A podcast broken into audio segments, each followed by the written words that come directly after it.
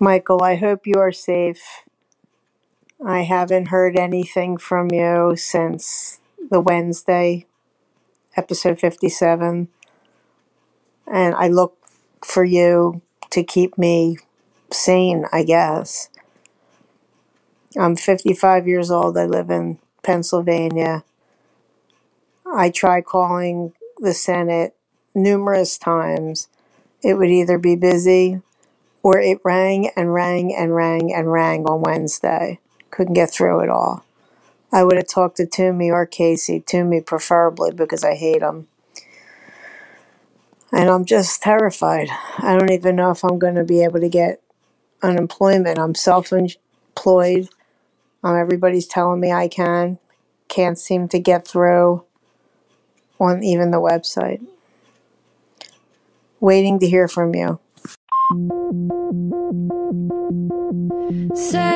that you love me, don't let me slip away. Break through illusion and take a leap today. Here at the crossroads, we're suspended in our minds, waiting and hoping we will not be left behind. Cause I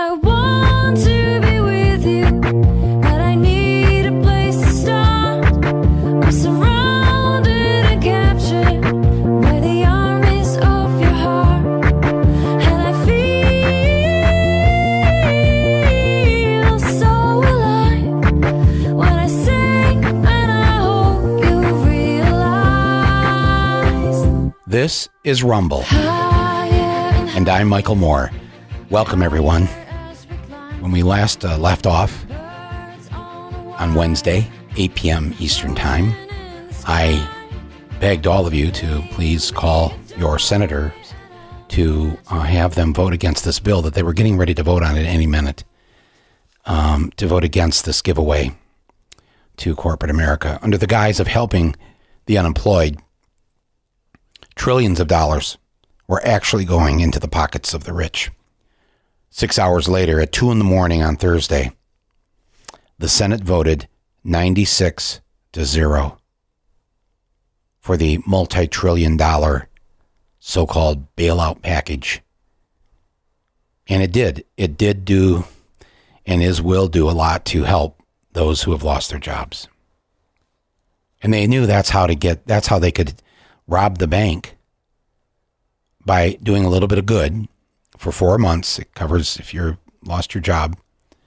Um, whatever the state doesn't give you in unemployment, the federal government will, up to about six hundred dollars uh, each. I think 600, 600 every pay period or six hundred every week, whatever it is. They um, um, and they knew that would shut everybody up. It shut the Democrats up. It shut the liberals up. Go ahead and take from us because we need we need to put food on the table and we need a roof over our heads. And I say that with not an ounce of sarcasm because that is that is what's necessary. Even Bernie voted for it. And, you know, credit credit to him for in the days leading up to that, he leading others stopped the original Senate bill, which was even a worse giveaway to the wealthy, and provided just a crumb to the people who'd lost their jobs. And he forced the Senate, and he, and he and he promised he and others and others in the House, in the in the AOC and others in the House, were going to raise holy hell if they didn't give a generous unemployment package to those who lost their jobs, to help out the small businesses, and to um, have certain guarantees and assurances in there for the next four months. And the rich said, well, okay, so what do we get out of this? And they had to go along with being having the American public having the shakedown. Okay, because look what we've given you now four months of unemployment insurance. Look at these other other little gifts we've given you here. Every adult gets a twelve hundred dollar check if they make under seventy five thousand a year. in addition to the unemployment stuff. So, and there were other things too that were helpful. So it's kind of like, yeah, I'll take that. I'll take that. Just next time, if you're going to hit me right now, just pl- please not, not too hard. Okay. Anyway, so I, I went to bed Thursday, 96 to zero. It didn't matter how many of us made calls, how many thousands of you, I'm sure, called that Senate switchboard after hearing this podcast. Didn't matter. And the next day on Friday, the House uh, just did a voice vote. They didn't want. They didn't want Nancy Pelosi didn't want the Democrats to have to have yes beside their names voting for such a thing. Uh, so it's just a, a, voice vote. So there's no, there's no. If you want to look up your member of Congress and how they voted on this, uh, you can't uh, if you're a House member because it's a, uh, it was just a voice vote. Nobody's name attached to it. So there you go. By Friday night, I'm like, well, wow. Now what? What do we do? What do we what do we do? And what is the point of all this? It's very hard to talk politics during a time like this. I'm in day 21 of my self-imposed quarantine. And uh, I don't want to say that I'm going batshit crazy here, but I have not left the apartment. And um, I stepped out once, to be honest. I think I mentioned that last week, but um, that was it. And that was, geez, how many days ago was that? That was 16 days ago. Yeah. So I literally haven't haven't been out of this place since, and uh, I'm alone. Um, my podcast studio is is in the other bedroom here, which is what I'm in. It used to be the other bedroom. Um, now it's the it's the podcast studio one A. We, we haven't given it a name yet. Um, but I've spent I spent the weekend, um, kind of rethinking, reassessing, and um, strategizing how best to use this podcast. What else uh, we can possibly be doing in addition to the podcast, uh, because obviously now is not the time to give up. And um, I said to Basil here, who's you know produces this thing with me, my longtime uh, friend and, and producer, and has worked on since we were back in the Fahrenheit 9/11 days in uh, 2004. Uh, I said, "What do you, what do you what do you think about what we've been doing uh, lately here with the with the podcast?" And he said, "Well, you know, people are already depressed enough." oh, I said, "I know this is so dark. It's gotten so, but it is dark. It is dark, and we're we're in the middle. We are trapped in the middle." I had a, I had a chance to drive back to Michigan just before this, you know, all hit, and I and I, I, I mean, I know, but I had a pretty good idea that things were going to go pretty bad. Um, you know, I know I know the name of the person in the White House, so you know, it doesn't take a lot of math uh, to figure out just how awful it's going to get. But I decided not to drive uh, back uh, to Michigan. I decided to stay here. Everybody, my friends and family in Michigan are like, "Are you crazy?" Now they're like, you are crazy. Like seeing what's happening here in New York City. But I also say to them, you're all, you're now number four. You're moving into number three behind New York and New Jersey. You you're you have surpassed Florida, and you are uh, ahead of Louisiana, way ahead of Louisiana, and you are uh, going to surpass California tonight. That's how not together Michigan had it. I mean, um, the Michigan just went into the official uh, stay at home thing, you know, close the business down on Friday just like three days ago. Way too late. Way too late. And now Michigan has, Michigan's going to start to look like Italy. And it breaks my heart.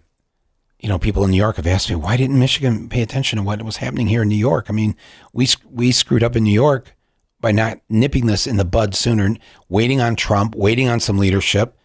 You know, of all the places that knows Trump, it's New York City. And they knew that he, he's been a bullshit artist for four or five decades. So, so New York's in a, just a god awful situation here.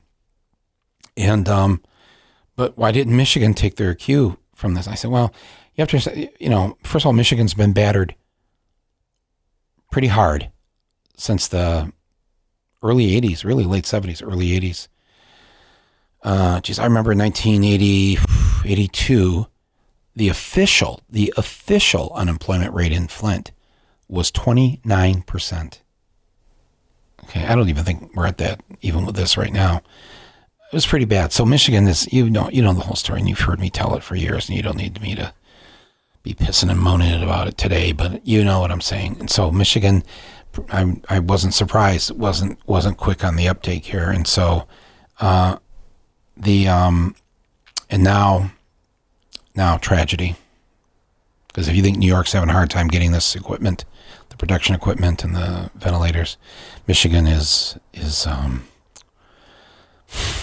I don't know what to say. Already one of the big hospitals is already out of ventilators. Uh, there, and, and that was last week. That was the end of last week. So God knows, you know, where things are at today. The way I've tried to explain it to people in New York, like why didn't Michigan get on top of this after they saw what was happening to New York? What I've said to them is just go to the tape, go to the videotape of when Joe Biden was in the auto factory in Detroit a few weeks ago before the Michigan primary.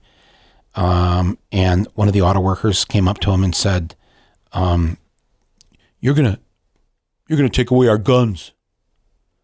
And Biden, you know, you know, you remember the moment Biden turns to him and just looks at him. He goes, "You're full of shit. I'm not gonna take away your guns. I'm gonna take away your bullets." He's Biden goes, "You don't need a hundred bullets in the magazine. Shoot a deer." You don't know what you're talking about, Biden. See, because Biden, remember now, Biden, of course, as we know, mm-hmm, in somewhat of a decline. Um, I don't say that with any any joy. Uh, I like the guy. Don't get me wrong, um, but it's it's also the beauty of old age, too. It's the guy, the guy, the guy. The look on the guy's face when Biden snaps at him goes right up in his face and goes, "You're full of shit." And that guy didn't know what to say. And I just thought, yeah, that's what I should have said in high school to that guy. Because you see, and this is what I explained to New Yorkers, um, all of us in Michigan, we went to school with that guy. We, we know that guy really well. We, we, we've had to suffer that guy from since we were in junior high school through high school, uh, out in the workaday world, in the neighborhood. That guy and a few million like him the ones that gave the state to Trump.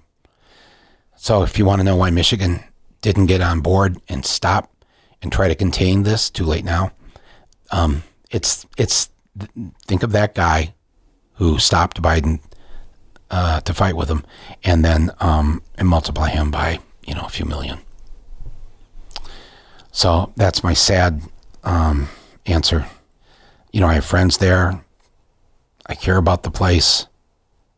I can't say I'm happy to be here. I, am seriously, I feel like that I'm in the middle of the bubonic plague here. I'm like there's like a, a leper colony has formed around me and it's in the air and any of us could catch it at any moment. Now, none of that is true. It's not a plague.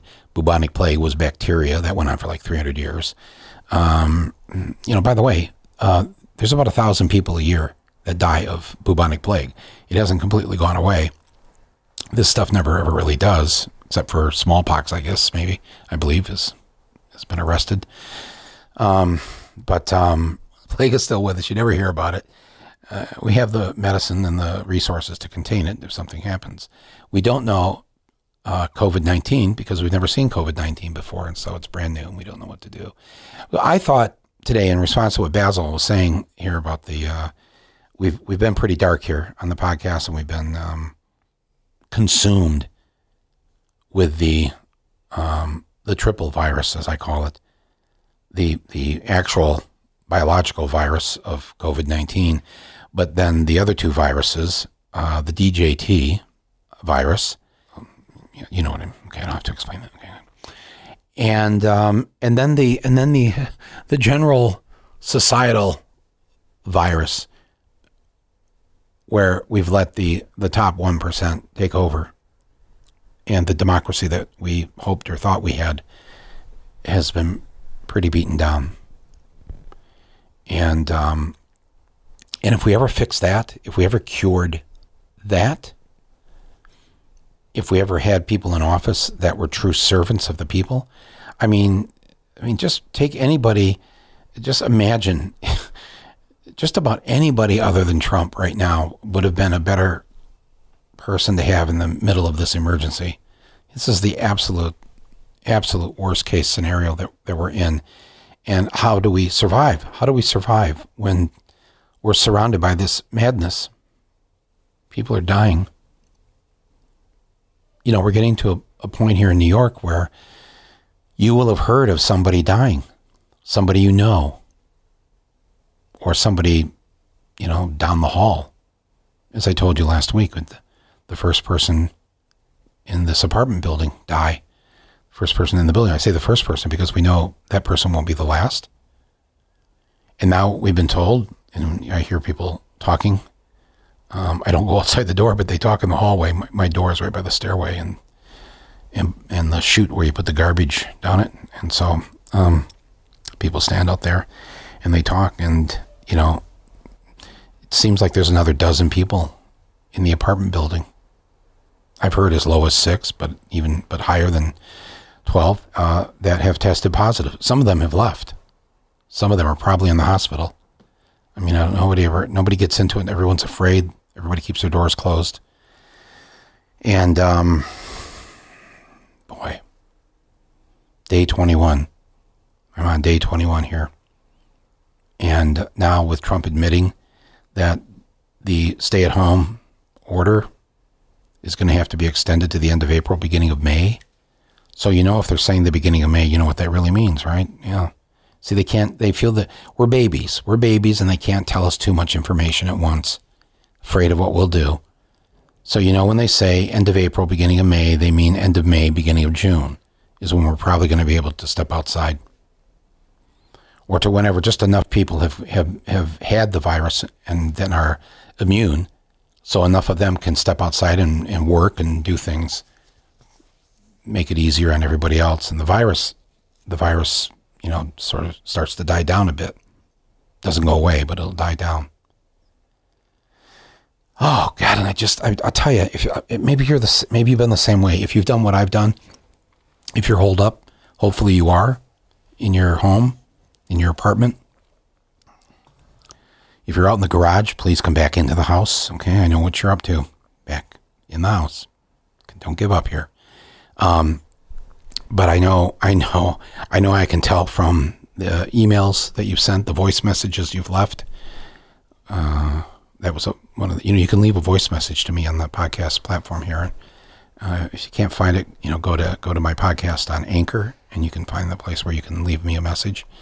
I love listening to these. Thank you for the people who've sent me voicemails. Um, or it's it's up, I think now, and I've got a couple thousand voicemails. I'm I'm not completely caught up, but I've I'm, I'm getting through them, and I love them. And um, uh, you know, I, I, guess maybe it's just we all we need the contact. We are we are we are as human beings, as a species, we are hardwired neurologically to need other people, to socialize, and to be with other people. And in a moment like this, and especially now, maybe you have you're you're in your own self quarantine, but you're with your spouse or your partner, um, with the kids. Yes, I've I've heard I've heard from my friends. I know everybody's climbing the walls. Um, but you know, there's a silver lining there somewhere, right? That look at all the time you could spend with your kids. Um, you know, those of us have, you know, the ones of us who've raised our kids, I look back and I think, God, wouldn't that have been something like for three or four months? We don't have to work. We're at home. The kids don't have to go to school. They're at home. Whoa. What would have happened with that? I mean, that's kind of, I mean, that's the way I think. I mean, because I think we were, you know, we were sort of the people that, uh, you know, I don't know, we would have written a, our daughter would have written a soap opera. That's what when she was when she was a tween. She loved doing that. She would write. She'd write and write, and uh, and she she was an actor, and uh, she uh, we we we would act. We could have yeah yes that's what we we could have written our own musical right here in this apartment, and um, and I maybe some of you are doing that now. Some of you are, are being creative, being artistic. Even if you don't think you're artistic, you're artistic. I think this is where we we go wrong here, and uh, we lose sight of the fact that, that we are creative people, that we are inventors. We have thoughts, we have new thoughts, we have crazy ideas all that stuff, and it's starting to come out. But but I have to say that that I've been sitting in here like you've been sitting in where you're at. We're we're we've been watching we've been watching paint dry, and this is paint that dried 20 years ago. There's just staring at the wall. Friends will call me up. What are you doing? Um, I'm staring at the wall. You? Staring at the wall. How's it looking? Same. And I go, same old, same old. That's the the extent of the conversations now after 21 days. And and really we have another 61 uh, 63 at least 63 more days of this probably. Maybe less. Fingers crossed. Maybe more. Fingers crossed again it's it's really is it, is it having an effect on you? I don't know. I, I I don't know if it's had an effect on me, but I I um but I do miss people. I miss uh, uh, the contact and the uh, interaction. And Basil's, you know, Basil's uh, my producer. He's you know he's home now. We're doing all this, of course, remotely, and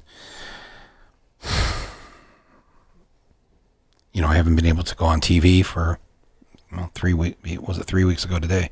Three weeks. Geez, it feels like forever. Three weeks ago today was the Michigan primary. It feels like two months. So Friday, the House passes this. Sitting there Friday night, sitting in my living room, staring at the wall.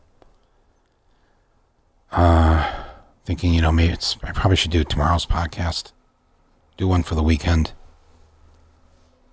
And all of a sudden, I hear from outside the building, outside the apartment building, what sounds like a riot.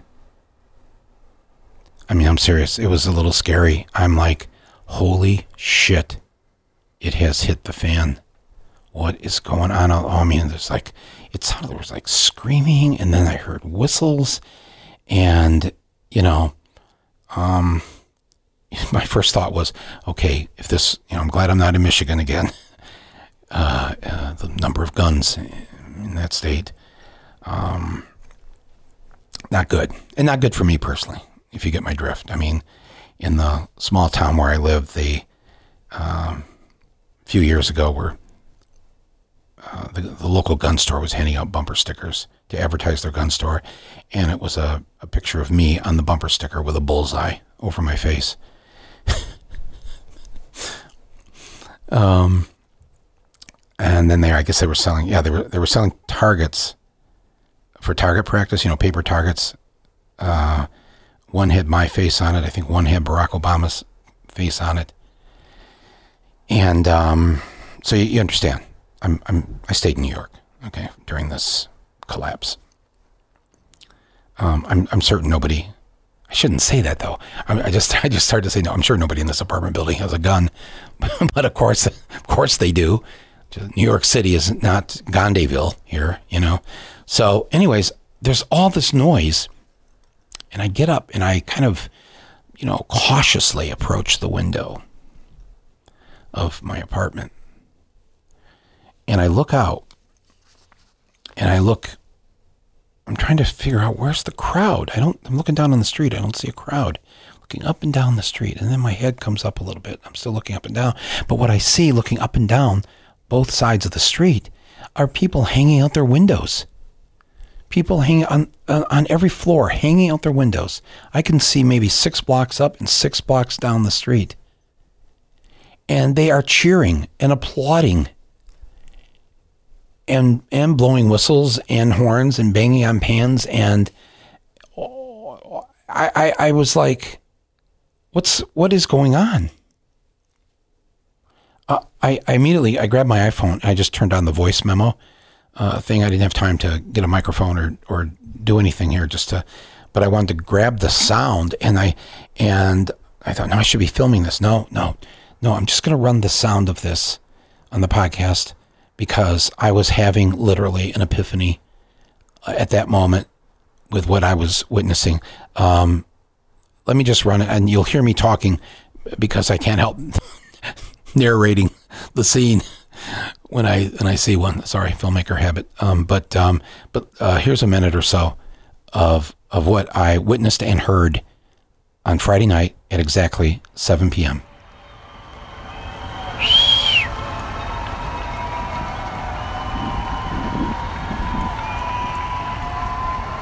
Well, I'm standing here in my apartment and outside, if you could hear any of that, people up and down the street cheering, applauding, shouting out, thank you, I love you, blowing whistles, sounding those uh, sports horns that you take to a game. It's just amazing. I didn't know what was going on. And I remember I saw something on the news yesterday in Atlanta or someplace where people were, um, they were doing this like at 7 or 8 o'clock at night hanging out their windows or their balconies or their front porches as a tribute to all the healthcare professionals, people that are risking their lives right now, the doctors and the nurses and the and the, uh, the all the intake people the EMTs and the respiratory therapists and everybody else. Like all at once, the whole city just kind of rising up to say thanks It was a, pretty powerful thing just to witness right now. I'm gonna I'm gonna go back inside. I mean, that was really something. I I I, I came back inside and I was my my my mind was kind of blown, and um, the the just the I don't know the resilience, the the realization that people weren't giving up. People were not just sitting inside being depressed or or or feeling the end was near that we were in some sort of end times.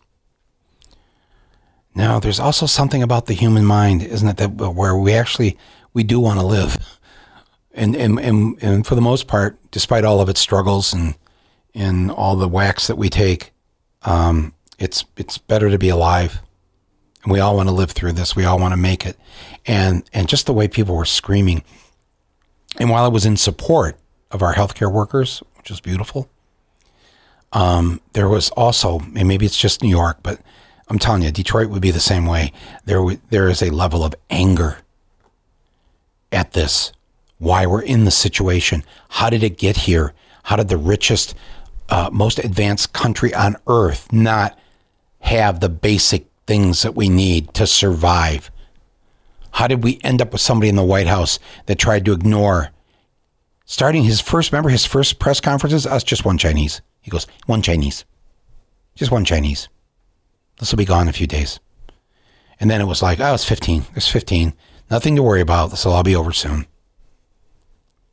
Remember when I when I told you what I heard from the person who heard it in the White House? That uh, he was sort of happy that Tom Hanks had come down with it, Tom Hanks and his wife, Rita Wilson, um, because this is what he said privately. Never thought I'd find out that he would have said this, but um, fortunately, he said it around enough people, so the person who told this to me is not going to get exposed. He said, "Yeah, this is good. It's good that good that Hanks got this, because uh, you know, um, you know, he'll, he'll get over it in five days, and that'll show everybody that, that, that, that this is nothing. The next thing I heard out of the White House from my one brave source who's just seen enough, they're all going to write books after all this is over, trust me. Um, my source says uh, to me that um, one of the theories that Trump has going on in his head is the survival of the fittest theory, which is it might be best to do nothing. Like don't try to fight the virus. Just let let it find the weakest people because that's what it looks for. It looks for the weakest, the people who are already sick, who are ill, who are old, and let it do. Let nature do its work. And and the others who get it are who are healthy are going to be immune. And once you have it, you're immune, and then the virus is gone. And that would be the quick way to get rid of it he seriously was thinking along these lines. You know, uh, somebody had mentioned it to him because it's biologically it's true. There is sort of a survival of the fittest when it comes to our species, and um, and the unfit succumb to disease, to viruses, to bacteria, uh, to just the enemy being stronger than you and defeating you. And I think in those first weeks, some of his thinking was that way, and some of his thinking in the same sort of way that where a few days ago he had decided not to send any equipment to Michigan because the governor uh, didn't appreciate him enough. Like like a godfather. You don't kiss the ring, you don't get the cannoli. I'm sorry, I'm mixing godfather metaphors there, but you get the gist of this. This guy is a thug. And the fact that when it was exposed that Florida, the Florida governor was getting 100% of the things that he was requesting, a red state, these red states were getting response and the blue states were having to beg for it, making New York beg, making Cuomo and de Blasio beg for it. He loved it. Is, he's a sick fuck, my friends. You already know that. I'm sorry for the language. If the children are listening, I'm sorry about that. But, uh, you know, that's just the way it is, isn't it? We know it. I think he knows it too about himself. I was just so impressed and inspired by what I saw out my window here in the city. In the city where, um, you know, upwards to a couple of million people are going to be infected. Many of them are going to end up in the hospital. Maybe, maybe ten percent of them and anywhere from 1 to 5% of them are going to die. That's a boatload of people, my friends. But you know what? It just it's just like that. I just looking at these New Yorkers out their windows, and they were just like, if they could have shouted it, they would have just screamed, "Fuck this virus! Fuck this virus!" And that's the right attitude, and that's what I wanted. I wanted to do in this podcast today. I wanted I want to talk I don't like happy talk and I don't like false hope. I think most hope is false. I think that's why we, we cling to hope because we know it's going the other way and we think hope is somehow going to save us and hope rarely saves us. I've talked about that before in these podcasts. I've, I've talked about it in my last movie.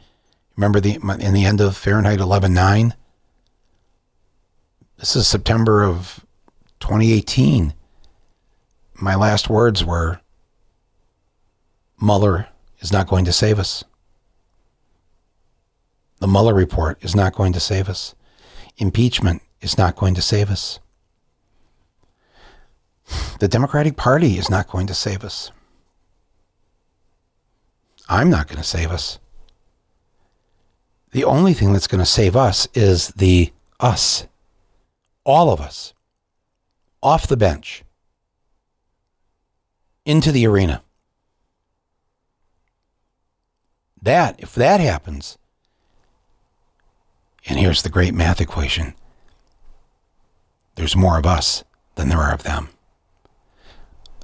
There's more of the 99% than there is of the 1%. There are more workers than there are bosses. There are more, more people who don't own this country than own it.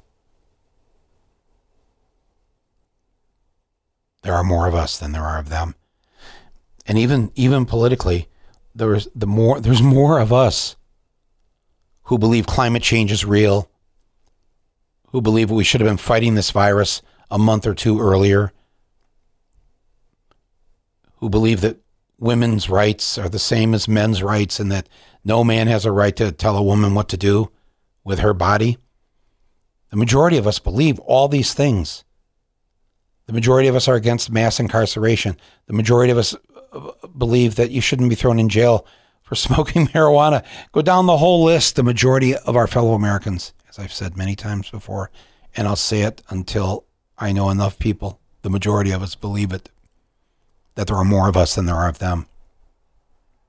I mean, this this was proven just what was this today, yesterday, when Trump said the reason that he opposed the part of the Democrats' bill of this uh, that passed last week, the Democrats squeezed the thing in there that said they had to they had to put in money for if we have to do the election from home this year, that anybody can mail in their ballot like an absentee ballot, and I forgot what the number was, but it, I think you need over a billion dollars or whatever to do this, and then Trump and the Republicans would only allow 400 million for it. And he was asked, why, why, why did you allow, why, why didn't you just pay for the whole thing so we would be assured of everybody being able to vote? And Trump said yesterday, he said, was it earlier today?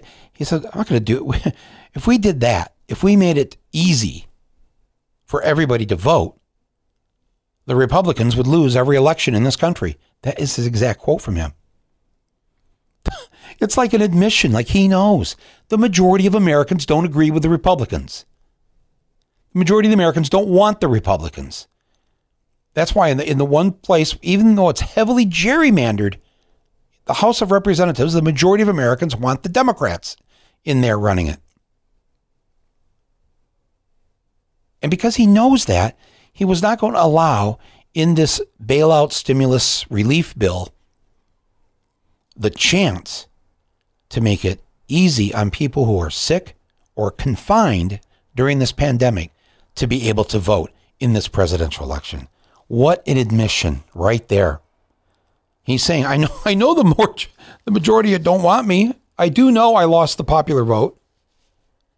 Why on earth would I do anything to encourage a mass participation in this year's presidential election in a country that doesn't want me or the Republicans? I mean, this is where you got to admit, this is where I love Trump in the way that he's like so honest. So many honest things he said over the years. When you're a star, you can treat women this way. He was telling the truth. Um, or I could shoot somebody in the middle of Fifth Avenue and nothing would happen to me. That's true too. And if you let everybody vote, the Republicans lose. Yep, that's true too. You know, it's almost the, the, the way he has acted. I wonder how historians will write about this. It, at the beginning, it, it was really, it looked like back in January and February, he was struggling, not really struggling. It wasn't a struggle for him. He was really like, his gut feeling was let, let them all die. Let them eat cake. Fuck them. The strong will survive. I represent the strong. I don't think he gave a shit. And it's so odd too when you think about because his one like huge demographic for voting for him, age demographic, are people over the age of 65 years old. The people that the virus singles out more than anybody else. Which, by the way, now we know that they've retracted what they said a month ago that this doesn't affect young people. It affects young people. In fact, there was one day last week in New York City, there were more people hospitalized under the age of 49 than over the age of 49. So if you're in that age group, if you're from 14 years old uh, to 49, uh, you're in the same sad, mess that everybody is in. So please put that out of your heads. It may mean that if you're young, if you're a teenager, 20 years old, you're probably not going to die, but you're going to get hor- horribly sick and you're going to infect others. So you got to join in with everybody else. But this virus, though, people shouting out their windows, fuck this virus. Yeah, because it's a weak ass thing, this virus. You, you know this, right? I mean, you've heard enough about COVID 19, COVID 19. COVID. Yeah, it's so badass. You can kill it with 20 seconds of soap. what else can you kill with 20 seconds of soap? Literally. You, and you know, they've seen the microscopic things, you know, like 20,000 of these uh, virus cells. Uh, it, the, the room it needs is the head of a pin. On the head of a pin, 20,000 of COVID 19s can fit. 20,000 on top of the pin. And in 20 seconds, 20 seconds of hand washing, you've killed, you've murdered 20,000 COVID 19s. Isn't that amazing? You know, and if you put your food, if you're worried about it being on your food, put it in the microwave for 30 seconds. Kills kills it instantly. COVID 19 dead after 30 seconds in the microwave. I put a paper towel in the microwave for 30 seconds. I can put the paper towel in there for 30 minutes. Nothing happens to it. But a living virus, the mass killer across the globe, it's in there for 30 seconds and it's dead. 20 seconds of hand washing, 30 seconds in the microwave. That's all it can take. Yeah, it's a wussy, it's a weak little friggin' virus that doesn't even deserve to be on the planet. And you can kill it just like that. I mean, that's why, that's why, you see, because it can, it, the same thing, by the way, if you don't want a microwave, anything you're cooking on the stove, if you've got the heat above 110 degrees, which if you don't know how hot that is, it's, it's, that's not even hot on a stove. What's it, what's a, to boil water? Isn't it like, doesn't that the temperature have to come up to like 212 degrees or something, right? I may, I may be off by a degree or two, but you know, that that's that you only need 110 to kill COVID 19. 110. You could strike a match to it and it'd die, right? Just like that. I mean, think of how many things in your life that you've had to go through that you wish you could have gotten rid of with just 20 seconds of washing your hands. I mean, just think of the worst relationship you've ever been in. All you would have had to do is go to the sink, turn on the, the semi hot water, put a little soap in there. 20 seconds later, boom, I'm out. It's over. What about that horrible job that you had? 20 seconds of hand washing, boom, gone. Think of think of anything that has sucked in your life and all you would have had to do is put it in the microwave for 30 seconds and it would be gone. That's COVID-19. That's how big, badass, strong COVID-19 is. It's none of that. Fuck you. Fuck you, COVID 19. How dare you even think of killing another person? You know, just because, you know, like all the other species, we're still evolving, and our respiratory system somehow allows you in. And once you attach yourself, and you do it very slowly too, that's why you don't get like sick right away. Sometimes it could take five to seven days with this. It's just sort of settles in because it's a lazy ass little weak need thing, you know, doesn't want to have to do any work. It's probably afraid it's going to die if it has to do any work. So it settles into your lungs. And after about five, seven days, it's like, wow, I'm still alive in the midst of all this mucus and ooh. And then it goes about its job to kill you if it can it's helped. It's helped by the fact if you've been a smoker, um, or if you have if you're have other illnesses, if you've had chemo, if you have asthma, if if uh, you're old, if you're a man. I think there's like two thirds to one third. I think that was the statistic I saw, or 60 40 men, women getting this, dying. Um, that's that's what it's banking on. It needs those things. It needs a little help from our own immune system, and if it's been compromised, that's where it succeeds. If it sees hot water and soap coming at it, it's it's like literally that's its version of the Japanese tsunami. However, those poor people must have felt when they saw that wave coming in from the ocean. That's what it looks like to COVID 19. Soap and water, 20 seconds, DOA. 30 seconds in the microwave. The food, don't put yourself in there for Christ's sake. The food. And remember, no metal in the science oven. Don't put the keep get the fork off the plate. 30 seconds DOA. No, I'm telling you, I, I, the main thing I wanted to do in today's podcast was to share with you how I think we, most of us, can beat this. Can either not get it, um, or at least hopefully not die. I there's a way to outsmart it, and it's a lot of the things that we've been told. It's washing the hands and then not putting the hands on your face, period. That's it. The best thing you can do, not be around anybody, but that's hard. I mean, you, you live with people.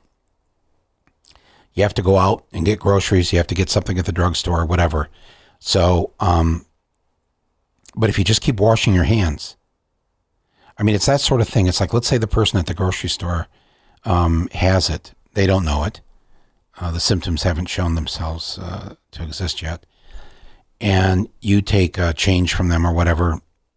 Um, is there really change anymore? You're there with the cashier and you touch the cashier's hand and they have COVID nineteen, it doesn't mean you're going to get it. It may mean it may mean they transferred the virus to your hand. It may be on your hand, but right away, the portable Purell or any kind of hand sanitizer that you can put on it right away, it's gone. Or you can't wash your hands till you get home. Fine, go in the house, wash your hands twenty minutes as hot as you can with the water and the soap. Scrub really hard. Scrub under the fingernails. You scrub the fingernails by scraping across the other palm from the other hand. Take the fingers and scrape them hard, hard, hard, hard, hard. And that gets the soap and water under them. Do the same with the thumb. Then get a Clorox wipe or whatever you're using to wipe things down and retrace your steps back to the car. Wipe the handle of the door that you came in, the handle of the fridge that you opened, whatever you touched. Do your handles on the car. Do the steering wheel, anything your fingers might have touched. Do all that. And guess what? COV, ID, 19, DOA, just like that. Even if the person has got it and they've handed you COVID 19 into your hands, as soon as you do the 20 seconds of hot water and soap, boom, done, over. It's, it's that easy. If you don't have to go out, don't go out. Don't ever go out. The absolute 100% guarantee of never getting this is you don't go out, nobody comes in, and you do that during this time of quarantine. If you do that, if you remove all contact with other humans, you will not get this virus. Now, that's very hard for most people, I realize, but if you set that as the goal, and then the few times you have to have an exemption, you scrub those hands right away. And even after scrubbing them, you never touch your face. You don't you don't wipe the tears from your eyes if you got to do that. I know a lot of people crying these days. Get some Kleenex and wipe your eyes. If you're going to sneeze or cough or whatever, use a Kleenex. If you got an itch, you want to wipe something from your mouth, get a napkin. Don't use your hands. Do not let your hands touch your face. That's easier said than done already during this podcast, I had an itch on my cheek and I itched. I, I'm like, don't do that. Don't, don't. Just put your shoulder up to your face and rub it on the shirt. But I'm telling you that we can live. This doesn't have to get the better of us. And already they're seeing in New York, because of the social distancing, because people have stayed home, there's still more and more people being hospitalized every day. It goes up every day. But but you know, six, seven, eight days ago, the number was doubling. The number of people being hospitalized was doubling every two days. And then it went to every four days. And now today it's every six days. The number is doubling. So it's still doubling, but the rate has slowed. And the rate has slowed is because people have been paying attention. They've been washing their hands. They've been staying home. They've not touched their face. And they've kept their immune system strong by getting enough sleep, drinking enough water, eating food as healthy as you can get it in times like this. You know, it is what it is. You know, you don't want to go outside for a walk necessarily. They say you can. I'm not telling you don't do it. Um, but if you have to do it, do it and stay away from people. But you got to get some kind of exercise, even if it's in the house. You got to move around. You got to lift things. If you do just these simple things, you're going to live. I know you want to go see the grandparents. You can't do that. You got to FaceTime. If they don't know how to FaceTime, you got to just talk to them on the phone. Don't risk their lives at this time. But you're seeing more and more of these statistics, at least in New York, and you got to look at New York, as I said, as the guinea pig. This is how this is how this is how it's coming to your state. And if you do what New York is doing, um, you're going to have a better chance of of of um, of surviving. Every day now, there's six to eight hundred people being released from the ICU. Everybody who goes to the ICU doesn't die now. You know, they're having a lot of people uh, being released. So, you know, there's there's there's a lot of pieces of good news. They're going to have a test that's very easy uh, to use and to do. I think it'll some of it will be self administered. You may be able to get the test and just do it at home, like a pregnancy test. Um, you know, th- this is that's that's right around the bend here. They should have a test in the next couple of weeks where um, you'll be able to within 15 minutes know if you've already had it. You may have already had it and don't know it. It may have passed through you like it has does through many people. You might have gotten a sore throat back in January. You just thought it was a sore throat. You know, uh, you know, back th- those of us who were out on the road with Bernie. I mean, geez, we're every day we were around thousands of people. I don't know how many selfies I must have done over four weeks. That was four weeks on the road.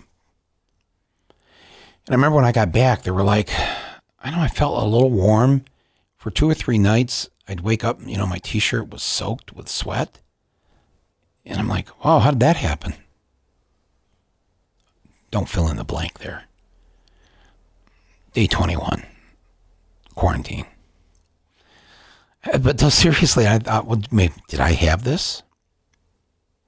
You know, Basil, we were out, Basil was out on the road there with Bernie and um, came down with what we thought was a cold.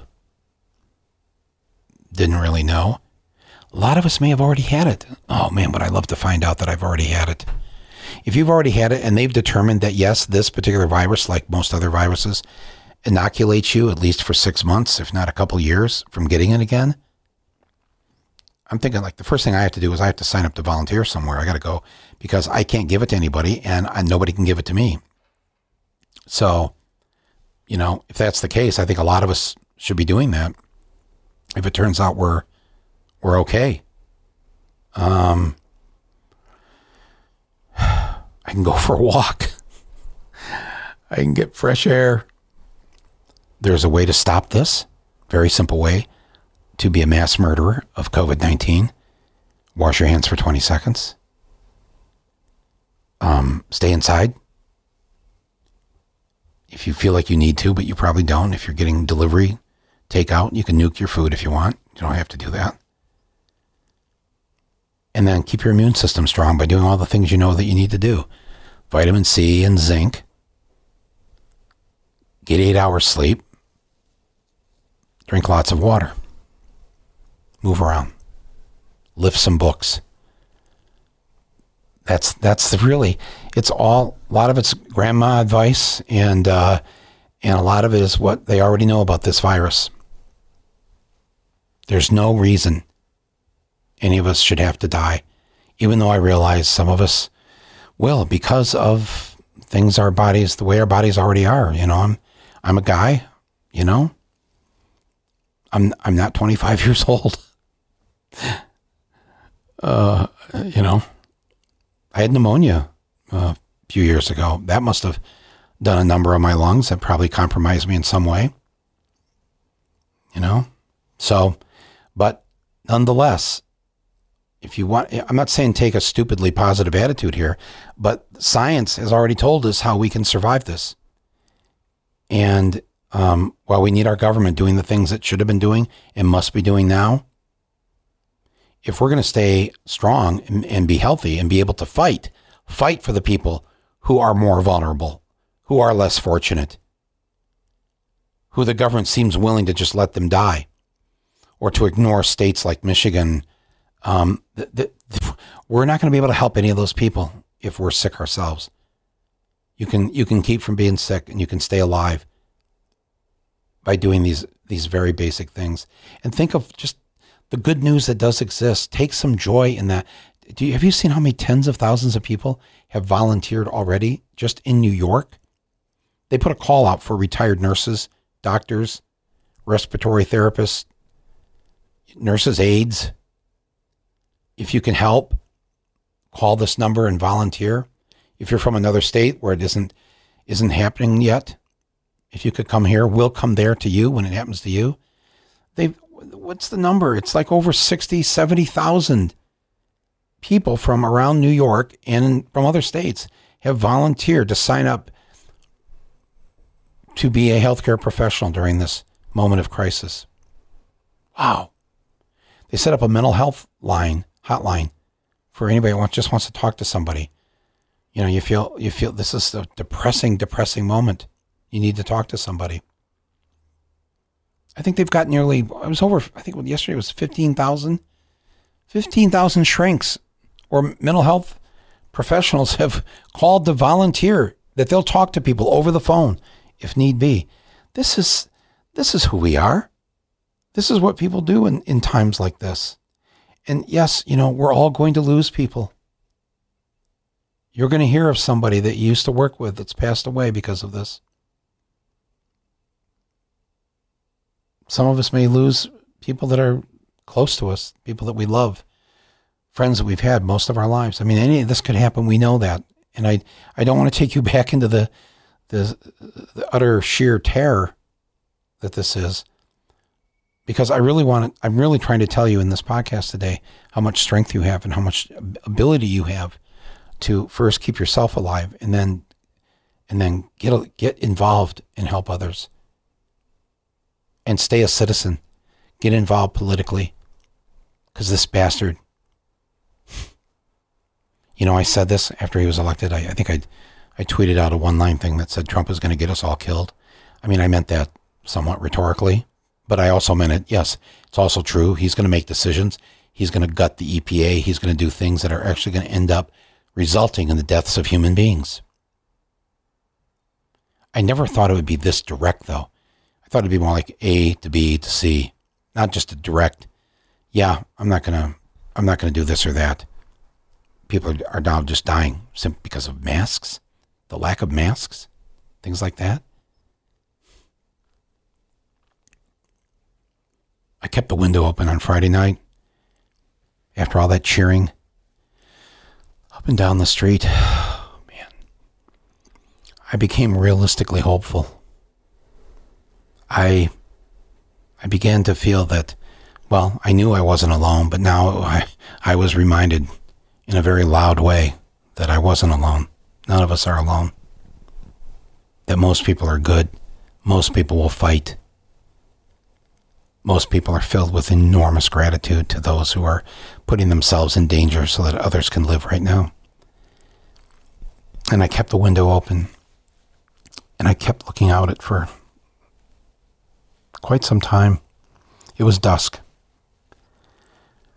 I think the sun went down probably 10, 20 minutes later. And the moon appeared in the in that beautiful dusk, what we call the magic hour, the sky. It's that kind of rich, dark blue. It's dark now. The sun is down, but the sun is still over the horizon, still popping up some light so that the atmosphere, we still see the blue sky, even though it's a night sky now. It's still in those final moments. And it's blue, then it's medium blue, then it's dark blue, and then the blue disappears. But before it became black, um, I looked up and there was the moon, and it's the first time you see the moon after a new moon. You get that sliver, whatever that sliver is of a moon. I think it has a name. I don't know what it is. It's beautiful. It's kind of the you know the crescent, the crescent moon, the crescent that's in the, you know, that's one of the symbols of the Muslim faith. And against that that dark blue backdrop, it was it was so full of life. And, and, and you have to understand, too, when you're looking up at the sky in New York, you generally never see the sky, day or night. And at night, you don't really see the blackness of it uh, because there's so much light from the city, or there's, you know, the basic pollution, there's all, all of that. And we're on an ocean, so there's a haze, you know, a lot of times. So, but not Friday night. It was like pitch clear. I'm gonna I'm gonna post this photo on the platform here so that you can you can see what I'm talking about. Um, I didn't I didn't uh, filter it. it. All I did was I made it I made it just zoomed it a little bit bigger just so you could um, you know how the lens is on your on the camera that's on your phone. Just I wanted I wanted it to look exactly how it looked like with my eyeball as I was looking at it. I want you to look at it too, because that, that silver moon, that silver sliver of a moon, that silver lining that does exist, and there's many silver linings right now. I, I really believe that we're going to come out of this on the other end a changed people. Things, we're going to come out of this, it's going to get better. We're going to come out of this with new ideas. People right now who've got these three months or so, people are, are home inventing something right now. Do you realize that? We don't even know what the inventions are. People are coming up with great ideas. People are coming up with a different way, a different way to live, to be as a people, as a country, as a world, as a society, as a culture. People are people are writing poems right now. People are home writing songs. People are uh, people have decided they want to live. It didn't take a lot to come to that conclusion or that decision, but but I really believe that that when this is over, and it will be over, and if there's one thing I want you to take from this podcast today, it's that one, it's that sentence. This will be over. This shall end. There's no doubt about that. This has an end, hopefully sooner rather than later. Some of that depends on us. Some of that depends on the leadership that must be removed. Removed with such enormous force. Come this fall. None of us forgetting what we were put through.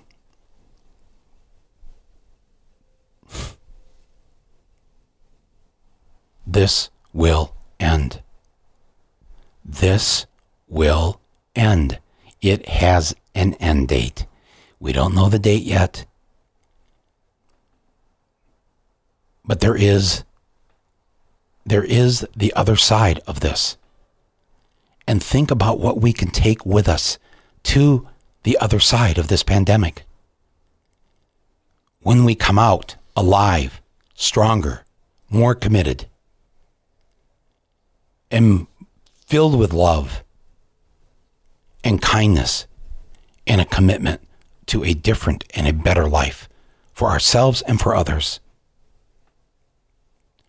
All you have to do is wash your hands.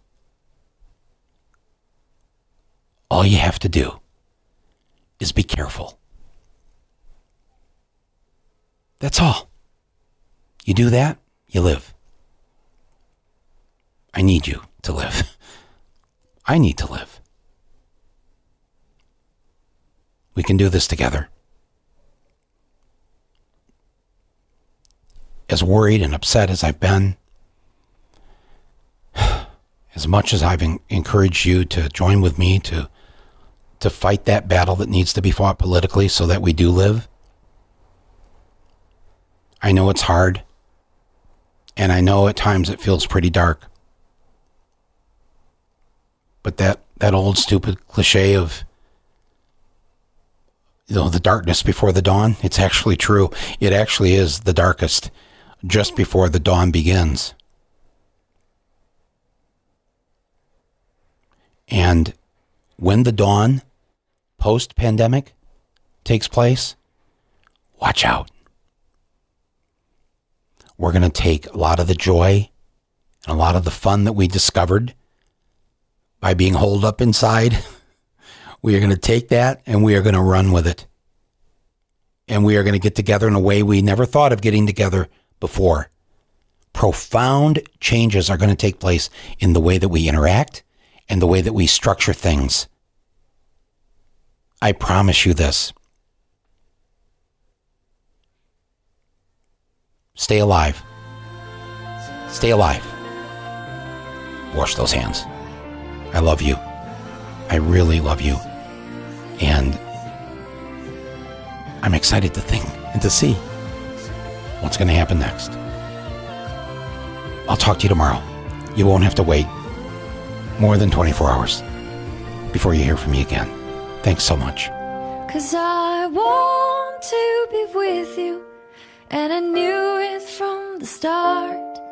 I'm surrounded and captured by the armies of your heart.